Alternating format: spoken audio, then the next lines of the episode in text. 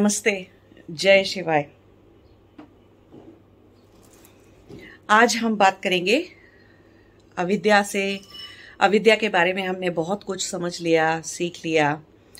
अब आज हम एक दूसरी, जो दूसरा संस्कार उठाएँगे, उसका अगला संस्कार उठाएँगे, और वो है अस्मिताएँ, अस्मिता। तो मैंने पहले के भी वीडियोस में आपको समझाया था ना कि अस्मिता जो है वो जब शुद्ध स्वरूप में होती है तो सिर्फ़ मैं होती है है ना? मैं हूँ। वो शुद्ध स्वरूप है, और अति शुद्ध स्वरूप भी है उसका। इसमें हम ये कहते हैं कि बस हूँ, पता नहीं, बस सब कुछ है। मैं हूँ, सब कुछ जो हमारे आसपास, जिसकी भी जिसकी भी सत्ता है, जिसका भी अस्तित्व है तो सिर्फ़ हम उतना सा शुद्ध स्वरूप, जो अति शुद्ध स्वरूप हो जाता है समाधि के द्वारा वो क्या है कि बस है सब कुछ उसमें। मैं जैसी कोई चीज़ रह नहीं जाती तो वो एक अति शुद्ध स्वरूप हो जाता है। बट अभी तो हम उसको संस्कार के रूप में समझने की कोशिश कर रहे हैं तो उस संस्कार के स्वरूप में अभी हम उसका बिगड़ना समझेंगे, बिगड़ती कैसे है, देखेंगे उसको। तो अभी हूँ की जगह सिर्फ़ मैं हूँ, हो जाता है तो मैं लग जाता है उसके अंदर, एक एक स्वरूप हो जाता है उसका वो। अब वो और बिगड़ती है। तो अब बचपन से आप देखते हो, आपको बोला जाता है कि तुम अच्छे लड़के हो, तुम अच्छे अच्छे बच्चे हो, तुम अच्छी बच्ची हो। तो अब मैं अच्छा हूँ, मैं बुरा हूँ या अच्छी हूँ, बुरी हूँ, उतनी सी बात। फिर और थोड़ी सी जब, शरीर का ज्ञान आता है तीन दो तीन साल की उम्र में, साल भर की उम्र में बच्चा जब इतना छोटा होता है, तब उसको अपने शरीर का ज्ञान होता है तो उसको आसपास के बच्चों के शरीर का भी ज्ञान होता है, देह का ज्ञान होता है। तब क्या समझ लेते हैं कि हाँ मैं पुरुष हूँ, लड़का हूँ, तुम लड़की हो, ऐसे करके, या मैं लड़की हूँ, तुम लड़का हो, ऐसे ऐसे करके। तो वो शरीर से, देह से जुड़ी हुई अस्मिताएँ, अस्मिता देह से जुड़ने लग जाती है है ना? वो जो मैं है ना, वो अभी सबसे पहले बचपन से, सबसे पहले देह से जुड़ता है। देह के बाद वो अच्छा है बुरा है अच्छे बच्चे हो कि बुरे बच्चे हो उससे जुड़ जाता है। है ना? फिर और भी बहुत सारे बचपन में लेबल लगा दिए जाते हैं बच्चों के ऊपर। ये बहुत शैतान बच्चा है ये बहुत ऊधमी बच्चा है ये बहुत ही क्रोधी बच्चा है ये नालायक बच्चा है ये कुसंस्कारी बच्चा है या फिर ये संस्कारी बच्चा है ये शील अच्छा बच्चा है ये सुघड़ बच्चा है ये, ये मतलब अच्छा बच्चा है अच्छी बच्ची है। है ना? ऐसे ऐसे करके और बहुत सारी चीज़ें, समाज और संसार जो है, वो आपको देता ही जाता अब अस्मिताओं के बहुत सारे तो आपके दिमाग में इतना सारे दृष्टिकोण बनते चले जाते हैं, है ना? एक थी पहले बिल्कुल शुद्ध दृष्टा होना। शुद्ध दृष्टा होना क्या था कि बस हूँ, है। सब कुछ है, सब कुछ मैं मैं नहीं, सिर्फ़ हूँ, है ना? अस्तित्व तो है तो उतनी सी बात थी, वो शुद्धता थी, लेकिन अब वो अस्तित्व किस का है? तो वो अस्तित्व मेरा है, ऐसे करके जुड़ जाता है। फिर उसके बाद और कैसे करके जुड़ जाता है वो अस्तित्व के? अब वो अस्तित्व एक अच्छे लड़के का है, अच्छी लड़की का है, या और देह से जुड़ी चीज़ हो जाती है कि तुम सुंदर हो, कि तुम कुरूप हो, कि तुम्हारी नाक टेढ़ी है, कि तुम्हारी आँखें ऐसी हैं, ऐसी चीज़ों से जुड़ जाता है। और समाज में आगे चलते हैं कि तुम अच्छे दोस्त हो, तुम अच्छे भाई हो तो फिर ऐसे कर करके अस्मिता का पूरा जाल फैल जाता है है ना? तुम भारतीय हो, तुम तुम जापानी हो, तुम अमरीकी हो तो ऐसे मैं ये हूँ, मैं वो हूँ, मैं अच्छा हूँ, मैं बुरा हूँ, मैं बीमार हूँ, मैं स्वस्थ हूँ, ऐसे करके हज़ारों अस्मिताएँ बन जाती हैं, हज़ारों, सैकड़ों अस्मिताएँ बन जाती हैं। कभी बैठ के लिस्ट बनाइएगा। ये एक सच में एक बहुत अच्छी जितने लोग आप लोगों में से योगी हैं आध्यात्म के मार्ग पर चल रहे हैं उनके लिए एक बहुत आवश्यक सी चीज़ है कि आप अपने आप को क्या क्या समझते हैं। वो उस चीज़ के लिए एक पेन पेपर पे लिख के ठीक है? पेन से पे, पेंसिल से पेपर पे लिखना है। कोई आईपैड आईफोन फ़ोन में या किसी चीज़ में नहीं लिखना है इलेक्ट्रॉनिक डिवाइस में नहीं लिखना है। क्यों? जब भी हम हाथ से कुछ लिखते हैं तो यहाँ मस्तिष्क में हमारे एक इंप्रेशन बनता है। है ना, कुछ भी हमने हाथ से लिखा होता है। तो जब कोई चीज़ को याद रखने वाली बात होती है ना, चेतना में लाने वाली बात होती है कि बार बार हम उस चीज़ को चेतना में ला पाए तो उसके लिए हाथ से लिखना चाहिए हमेशा। तो वो याद रहता है, वो इतनी जल्दी जाता नहीं है। और वो बोल बोल के बोल बोल के जो याद किया होगा तो वाणी से तो वो चला जाएगा जल्दी से, है ना? तो इसलिए लिख लेना, लिख के याद करना चाहिए। तो एक बार लिखिए बैठ के, लिस्ट बनाइए, कितनी अस्मिताएँ बनी हुई है आपके अंदर।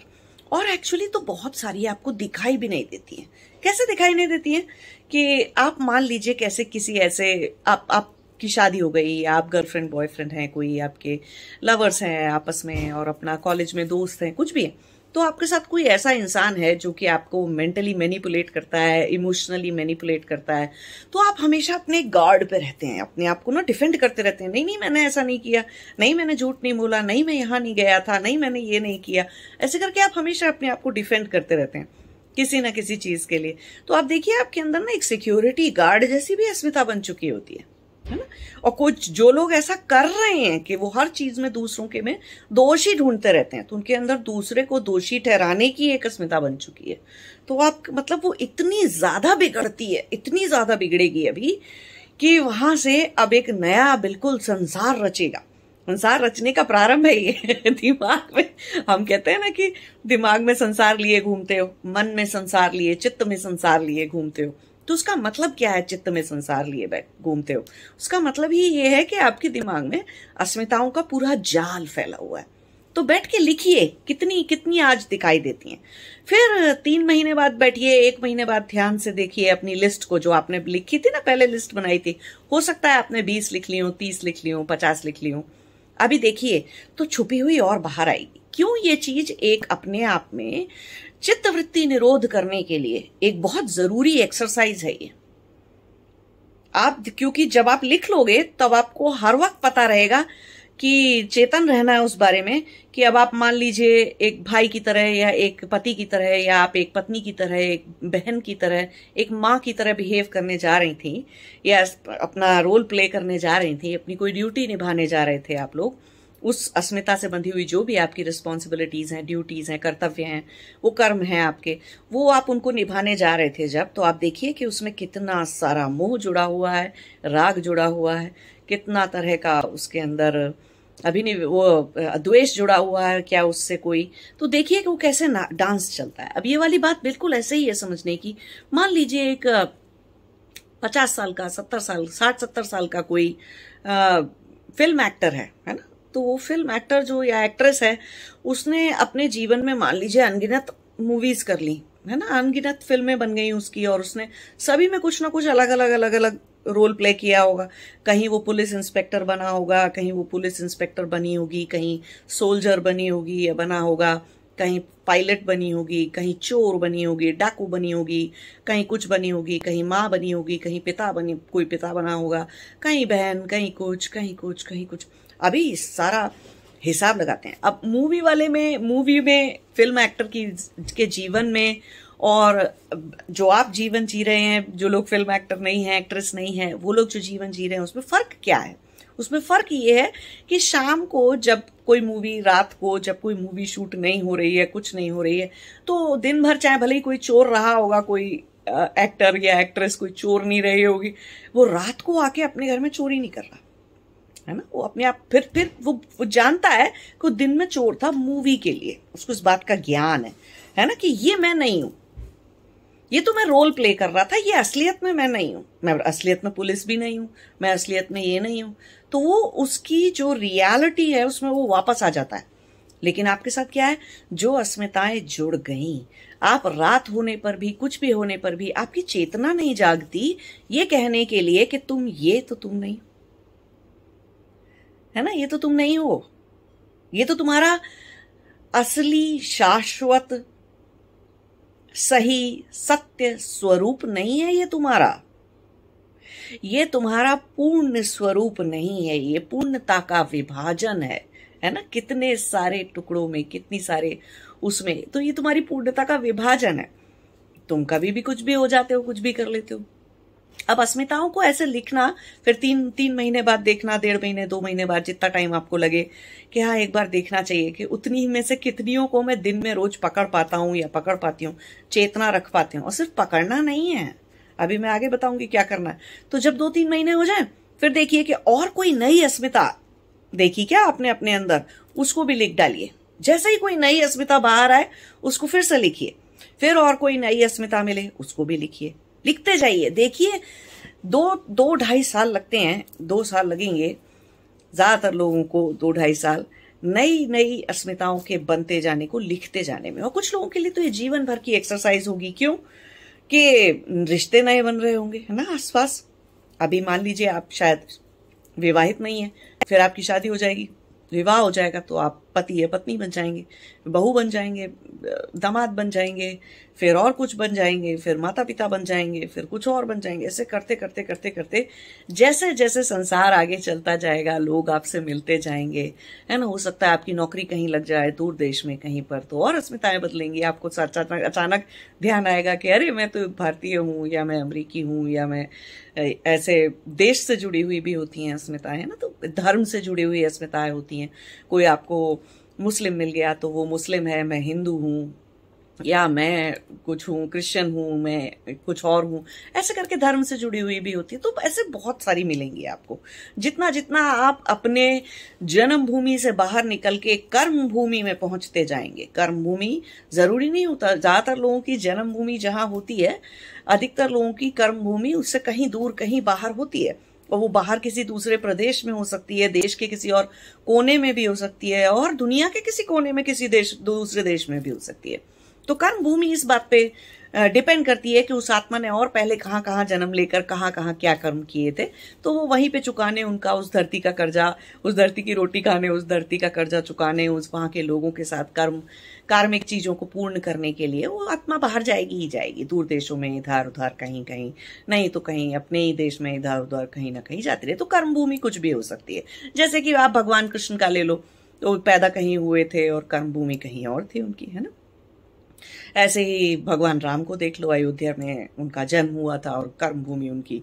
कहाँ करते करते जंगल जंगल जंगल, चलते चलते श्रीलंका में चली गई, है ना? श्रीलंका में जाके वो, रावण को मार रहे थे लंका में जाके। तो ऐसे करते करते किसी की भी जन्मभूमि कहीं पे हो सकती है कर्म भूमि कहीं पर भी हो सकती है तो नई नई अस्मिताएँ बनती रहेंगी, बिगड़ती रहेंगी, बनती रहेंगी, बिगड़ती रहेंगी। अब बिगड़ती कैसे है अस्मिताएँ? तो इसके लिए हमें ये समझना पड़ेगा कि अस्मिता पहले कितनी बिगड़ती है? है ना? कितनी और विकृत रूप में जा सकती है। अब आप ये देखोगे कि एक एक अस्मिता जो आपकी बनी हुई है, उससे जुड़ा हुआ आपके पास राग भी होगा। है ना? कि अगर आप एक पति हो तो आप नहीं चाहते हो कि आपकी पत्नी आपको, आपके साथ धोखा करे या चली जाए आपको छोड़ के, या आपको बहुत प्यार भी है उससे तो कहीं, उसको कुछ हो ना जाए या कुछ कुछ वो कहीं बीमारी ना लग जाए, कहीं मर ना जाए, अकेली खो ना जाए या कुछ हो ना जाए आप अगर माँ बने हो तो आपके अंदर जो माँ की, माँ से जुड़ी हुई एक माँ की जो अस्मिता है, वो हर वक्त अपने बच्चे का ध्यान रखती रहेगी, ध्यान रखती रहेगी बच्चे के बारे में। राग जुड़ा हुआ होगा बच्चे से, और वो राग कई बार जो होता है, जैसे जैसे वक्त गुजरता है, मान लीजिए अब आपका वो राग पूरा करने का कोई माध्यम बनने को तैयार नहीं है, दूसरा कोई भी व्यक्ति है, कोई भी इंसान है, वो आपके राग का, राग के एक्सप्रेशन का माध्यम बनने के लिए मीडियम बनने के लिए तैयार ही नहीं है। उसको नहीं चाहिए आपका प्यार, नहीं चाहिए आपके मोह के बंधन। उसको नहीं लगता कि आप उसको, आप आप, आपसे बनना चाहिए उसे। चाहे फिर वो आपका पुत्र हो, पुत्री हो बेटा बेटी या आपके कोई दोस्त हो या लवर हो या पति पत्नी हो या कोई भी हो। ठीक है? या माँ बाप हैं, उनके बीच में भी हो जाता है। अपनी अपने पुत्र या पुत्री के साथ, कि वो बच्चे बनना नहीं चाहते हैं, है ना? और आप कह रहे हैं, नहीं नहीं, मेरे साथ रहो, मेरे साथ रहो। क्योंकि, भाई, आपको, आप, आपके राग का एक्सप्रेशन है, आपका राग है वो। और आप ठीक है, कहीं आज नहीं तो कल जाएँगे ही बच्चे दूर, बाहर बाहर कहीं जाएँगे ही, जहाँ उनकी कर्म भूमि होगी, वहाँ जाएँगे, है ना? तो ऐसे कर करके आप देखिए कि हर अस्मिता से आपका राग जुड़ा होगा। अब राग जब पूरा नहीं हो रहा है है ना? कोई उसमें बंद नहीं रहा है, कोई उसको संभाल नहीं रहा है, कोई आपको आपको अपना राग पूरा नहीं करने दे रहा है तो द्वेष बन जाएगा।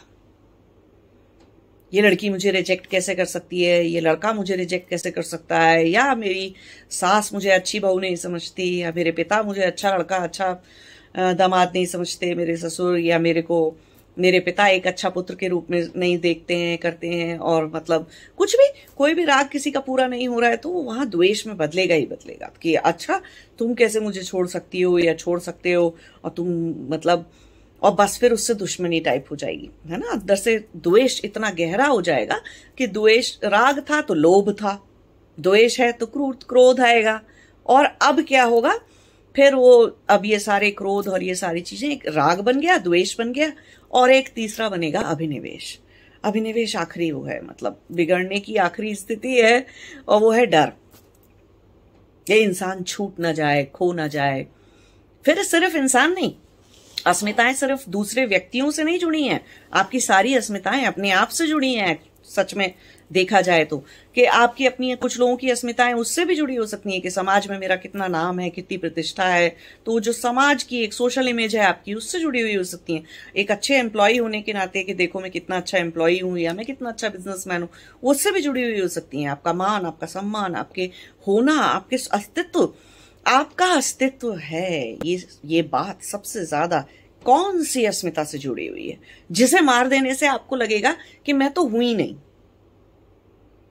वो आपके माँ होने की आइडेंटिटी है, या बाप होने की, या लवर होने की, या पति होने की, या पत्नी होने की, या भारतीय होने की, या एक सोल्जर होने की, या एक अच्छा बिजनेसमैन होने की। क्या कौन सी अस्मिता है जिसको कि अगर पूरी तरह से जड़ से निकाल के आपके अंदर से फेंक दें तो आपको लगेगा कि मेरा कोई अस्तित्व ही नहीं है, मेरा कोई कोई वजूद नहीं है मेरा। मेरे होने का कोई मतलब नहीं है है ना? वो सबसे गहरी अस्मिता है आपके अंदर, जो आपको मरने जैसी फीलिंग देती है, जो आपके लिए मृत्यु तुल्य तुल्य है है ना? ऐसे किसी किसी के अंदर योद्धा होना और एक सोल्जर होना बहुत बड़ी अस्मिता होती है, वो हटा दीजिए तो उनको समझ नहीं आया करेंगे क्या आप वो, है ना? एकदम से खाली हो गए। तो डर कि वो अस्मिता छूट ना जाए। डर इस बात का नहीं होता कभी भी कि अभिनिवेश इस बात का नहीं होता कि ये इंसान चला जाएगा या ये रिश्ता टूट जाएगा या ये घर छूट जाएगा या ये कोई नौकरी छूट जाएगी या बिज़नेस डूब जाएगा या कुछ हो जाएगा। कभी डर अभिनिवेश अब ध्यान से समझोगे अभिनिवेश को, अस्मिताओं को, राग को, द्वेष को तो सब अपने आप से जुड़े हुए हैं। आपको डर इस बात का है कि इस रिश्ते की वजह से आपने अपना जो स्वरूप देखा है है ना? आप उस स्वरूप को अपने गंवाना नहीं चाहते। एक बच्चा है तो अगर माँ अपने आप को रोज रोज वो बच्चे के होने की वजह से माँ अस्तित्व में आई है ना? एक पिता अस्तित्व में आया। तो अब अगर वो पिता और माँ का अस्तित्व बना है तो अगर वो बच्चा नहीं होगा पास में नहीं होगा या दुनिया में नहीं होगा या कहीं पर भी अगर नहीं होगा तो अब आप अपने आप को माँ और पिता के अस्तित्व के रूप में वो आपका अस्तित्व रहा नहीं है ना? तो, तो दुख हमेशा देखने से ऐसा लगता है कि बच्चे के जाने का दुख है घर से चला गया बच्चा है या दुनिया से चला गया। दुख ऐसा लगता है दूसरे से जुड़ा हुआ है। है ना? लेकिन दूसरे से नहीं होता। हम अपने आप को स्वरूप में नहीं देख पा रहे, दुख इस बात का है। हम अपने उस स्वरूप में ही नहीं आ पा रहे, क्योंकि अब सामने वो चीज़ एग्जिस्ट नहीं करती है। वो रिश्ता, वो इंसान, वो पद, वो नौकरी, वो पैसा, वो घर, वो सब कुछ जो हमारे अस्तित्व का हिस्सा बना लिए थे आपने, वो अगर नहीं है एग्जिस्ट नहीं कर रहा है है ही नहीं तो आप अपने आप को उस रूप में नहीं देख पा रहे। तो दुख उस बात का होता है, इंसान के चले जाने का या किसी भी चीज़ के चले जाने का। लेकिन अब वो अविद्यावश वो दिखता कैसे है? अविद्यावश वो समझ में कैसे आता है? जैसे कि हमको दुख है कि वो इंसान चला गया। अरे, जब सब कुछ नश्वर था तो आज नहीं तो कल जाएगा ही जाएगा। इस तरह से नहीं तो उस तरह से जाएगा। किसी ना किसी तरह से तो जाएगा ना। तो जाए ना वो चीज़, खो ना जाए मुझसे, है ना? उसके लिए वो डर पैदा हो जाता है अंदर। तो वो अभिनिवेश है और वो फिर हम अपने आप को बदलना नहीं चाहते कुछ भी करना नहीं चाहते क्योंकि हमें डर है कि अगर हमने अपने आप को बदला या हमने कुछ भी बदला या हमने कुछ भी किया तो सामने जो चीज़ मेरे हाथ में है वो सब चला ना जाए कहीं पर है ना? तो क्योंकि अगर वो सब कुछ चला गया तो हमारे अस्तित्व के वो सारे रूप हमारी अस्मिताओं के वो सारे रूप दिखने बंद हो जाएँगे हमको और हमें ऐसा लगेगा कि हम है ही नहीं फिर है ना? अस्मिता तो अस्मिता में हर अस, एक एक अस्मिता से जुड़ा हुआ राग भी है द्वेष भी है और अभिनिवेश भी बना लिया है लोगों ने। अगर सिर्फ़ थोड़े बहुत राग पे संभाल लिया होता तो द्वेष नहीं बनता। और अगर थोड़े बहुत द्वेष पर भी संभाल लिया होता तो अभिनिवेश नहीं बनता। थोड़ा सा चेतन हो गए होते तो इतना नीचे नहीं जाते। लेकिन अगर अभिनिवेश तक बना लिया है जिन लोगों ने, राग, जो, जहाँ, जो लोग राग, द्वेष, अभिनिवेश में फंस गए हैं तो ऐसा कभी नहीं होता कि आप एक बड़े, आपका जो राग है, वो किसी एकाध चीज़ के लिए तो अभिव्यक्त होता है, बाकी दूसरी चीज़ों के लिए इतना अभिव्यक्त नहीं होता है। तो ऐसे नहीं है। और ऐसा रेयरली होता है कुछ लोगों में रेयरली देखने में आता है कि कि कोई एक अस्मिता उनकी जो सबसे स्ट्रांग उस समय पर चल रही है लाइफ में अलग अलग कुछ महीने कोई सी अस्मिता बहुत ज़्यादा स्ट्रांग प्रबल रहती है। कुछ साल बहुत, कोई अस्मिता बहुत प्रबल रहती है। उसके बाद वो बदलती है, फिर दूसरी अस्मिता ज़्यादा प्रबल हो जाती है। फिर उसके बाद कोई और अस्मिता ज़्यादा प्रबल हो जाती है। तो जो अस्मिता प्रबल चल रही है अभी, है ना? सिर्फ़ उसी के राग, द्वेष, अभिनिवेश तो आप देख सकते हो। जो अस्मिता इस वक्त प्रबल नहीं है तो आपको लगेगा कि नहीं नहीं, मुझे बाकी चीज़ों से कोई राग नहीं है। लेकिन नहीं, अगर एक भी अस्मिता आपको अपने अंदर ऐसी मिलती है जिससे, जो जो कि इस वक्त सबसे प्रबल है आपके अंदर, उससे जुड़े हुए अगर राग द्वेष अभिनिवेश हैं तो ये नहीं कहा जा सकता कि आपके अंदर राग द्वेष अभिनिवेश है ही नहीं। समझ रहे हो आप बात को?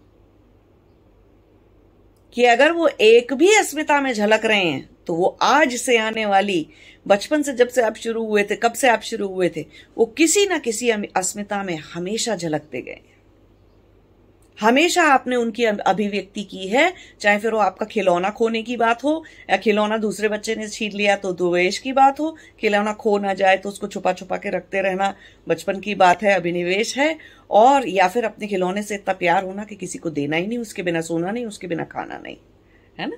तो कहीं ना कहीं वो राग, द्वेष, अभिनिवेश का संस्कार अगर आप लाए हैं, वो संस्कार अगर आपके अंदर है तो वो जीवन के किसी भी एरिया में, कभी भी, किसी न किसी अस्मिता में अभिव्यक्त होगा ही होगा। है ना? और भी एक बात है। फिर वही वाली बात आ जाती है कि जो साहस है, हिम्मत है करेज है जो, है ना? वो राग द्वेष और स्पेशली जिनके अंदर बहुत ज़्यादा अभिनिवेश बन चुका, भय बन चुका है, डर बन चुका है, उनके अंदर तो होगा भी नहीं। तो उनको लगेगा, नहीं नहीं, मेरी तो किसी से दुश्मनी नहीं है, मेरे अंदर कोई द्वेष नहीं है किसी के लिए। नहीं, दुश्मनी और द्वेष तो है, उसको निभाने का या उसको पूर्ण करने के लिए जिस साहस की ज़रूरत है, चाहे भले वो दुष्ट साहस, दुष्ट, दुस्साहस है, साहस नहीं, दुस्साहस दिखाने वाली बात है, चाहे भले वो तो वो दिखाने का भी दुस्साहस भी नहीं है, साहस नहीं है, दुस्साहस भी नहीं है, क्योंकि भय है, इतने सारे भय हैं, है ना, अंदर इतना सारा डर बना रखा है। तो इतना ज़्यादा वो बिगड़े हुए स्वरूप में ये पाँचों वृत्तियाँ ऐसे आ जाती हैं अविद्या अस्मिता और फिर राग द्वेष अभिनिवेश। तो जब राग द्वेष अभिनिवेश किसी जीवन में कोई निकाल रहा है तो उनको एटलीस्ट आप लोगों में से जिनके पास ये तीन चीज़ें हैं उनको इस जन्म में इतना तो मेक श्योर करना चाहिए कि मुझमें ना राग रहे ना द्वेष रहे ना अभिनिवेश रहे है ना? इतनी सी बात श्योर कर, कर लेनी चाहिए। और जो आप में से बहुत सीनियर हो गए हैं, बहुत दूर आ चुके हैं, ऐसे योगी हैं अध्यात्म की यात्रा में मार्ग पर बहुत दूर आ चुके हैं, जहाँ पर कि उनके अंदर कुछ ही अस्मिताएँ बची हैं। और अगर बची भी हैं अस्मिताएँ तो उनसे जुड़े हुए कोई राग, द्वेष, अभिनिवेश इतने हैं नहीं, ठीक है? तो उनका तो उनकी उनकी तो मुक्ति इस जन्म में संभव है। उनको मोक्ष मिलना, समाधि लगना इस जन्म में संभव है। लेकिन अगर अभी राग द्वेष अभिनिवेश से खेल रहे हैं तो कई जन्मों की जर, कई जन्मों की यात्रा अध्यात्म की यात्रा अभी बाकी है है ना? तो आराम से चलिए बेक श्योर करिए कि वो जड़ से खत्म हो जाए राग द्वेष अभिनिवेश। तो ये पाँच संस्कार हैं जिनके ऊपर की आपको ध्यान देना। पाँच संस्कार हैं जिसमें से चित्त की में से वृत्तियाँ निकलती हैं। ये पाँच संस्कार जो हैं वो चित्त की वृत्ति में बदलते हैं। वृत्ति कैसी चीज़ है जबकि संस्कार एक्टिवेट हो जाता है। ठीक है? सक्रिय हो जाता है हमारे अंदर, कोई संस्कार। तो हम उसको कहते हैं कि ये वृत्ति बन गई अब। ये संस्कार संस्कार बीज, वृत्तियों का जो बीज रूप है, उसको हम संस्कार कह देते हैं। तो चित्त की वृत्ति का निरोध करना, वही योग है है ना? तो ढूंढिए, देखिए अपने अंदर कि क्या क्या है और कितना है। अब इसके बाद हम योग दर्शन में और थोड़ा सा गहरे जाएँगे और थोड़ा सा आगे की बातें करेंगे जिसमें चित्त की अवस्थाएँ क्या हैं, उन सब के बारे में समझेंगे। और समाधि पद जो है, उससे रिलेटेड बहुत सारी बातें समझेंगे, करेंगे। बट हाँ जितने लोग अभी योग की यात्रा में शुरू हुए हैं, उनको अपनी ये लिस्ट बनाना लिस्ट के बाद सारी चीज़ों को चेतन रहकर, अविद्या को दूर करना। अविद्या सबसे पहले क्यों समझी थी? क्योंकि सबके मूल में अविद्या है। अभिनिवेश का मूल अविद्या है। राग का मूल अविद्या है। द्वेष का मूल अविद्या है। है ना? और पहले तो ऐसे समझ लेना चाहिए कि राग, द्वेष और अभिनिवेश के मूल में अस्मिता है। अस्मिता के मूल में अविद्या है। ऐसे भी समझ सकते हो आप, है ना? तो निकलेगा परमानेंटली कैसे? बहुत सारे लोग ये प्रश्न पूछते हैं कि हाँ हमने अपनी चित्त की वृत्ति को नोटिस कर लिया कि हमारे अंदर ये द्वेष की वृत्ति उठ रही है या भय की अभिनिवेश की वृत्ति हो रही है। तो क्या सिर्फ़ देख लेने से नोटिस कर लेने से फोकस कर लेने से, या अवेयर हो जाने से कि हाँ हमने देख लिया और अब हम जो है कॉन्शियसनेस में, चेतना में आ गए हम चेतन हो गए इस बारे में कि अरे अच्छा ये मेरे अंदर उठ रहा है। तो क्या वो उससे चली जाएगी? नहीं, कैसे चली जाएगी भाई? उसके पीछे जुड़ा हुआ मूल संस्कार, ये वाली बात नहीं समझते हैं बहुत सारे लोग कि सब चीज़ के पीछे अविद्या थी, अज्ञान था। वो अविद्या ज्ञान, मैंने बताया ना, चार बेसिक तरह के चार पाँच तरह के वो बेसिक अज्ञान थे विद्या थी जो मैंने सबसे पहले शुरू के दो तीन वीडियोस में आपको समझाई है है ना? हर चीज़ के पीछे वही अविद्या है, लेकिन वो उतनी, और वो अविद्या एक्चुअली पहली बार सुनो या समझो तो लगता कितनी सिंपल सी बात है कि अच्छा ठीक है, परिवर्तन संसार का नियम है, सब कुछ नश्वर है और मतलब खत्म हो गई होगा तो हर नश्वर चीज़ को और हर मर जाने वाली चीज़ को, खत्म हो जाने वाली, बदल जाने वाली चीज़ को हमने सत्य समझ लिया परमानेंट समझ लिया, है ना? तो ये सोचने से बहुत सिंपल बात लगती है। इसको राग से कैसे जोड़ेंगे लेकिन? है ना? राग से कैसे जोड़ेंगे? इसको द्वेष से कैसे जोड़ेंगे इस अविद्या को?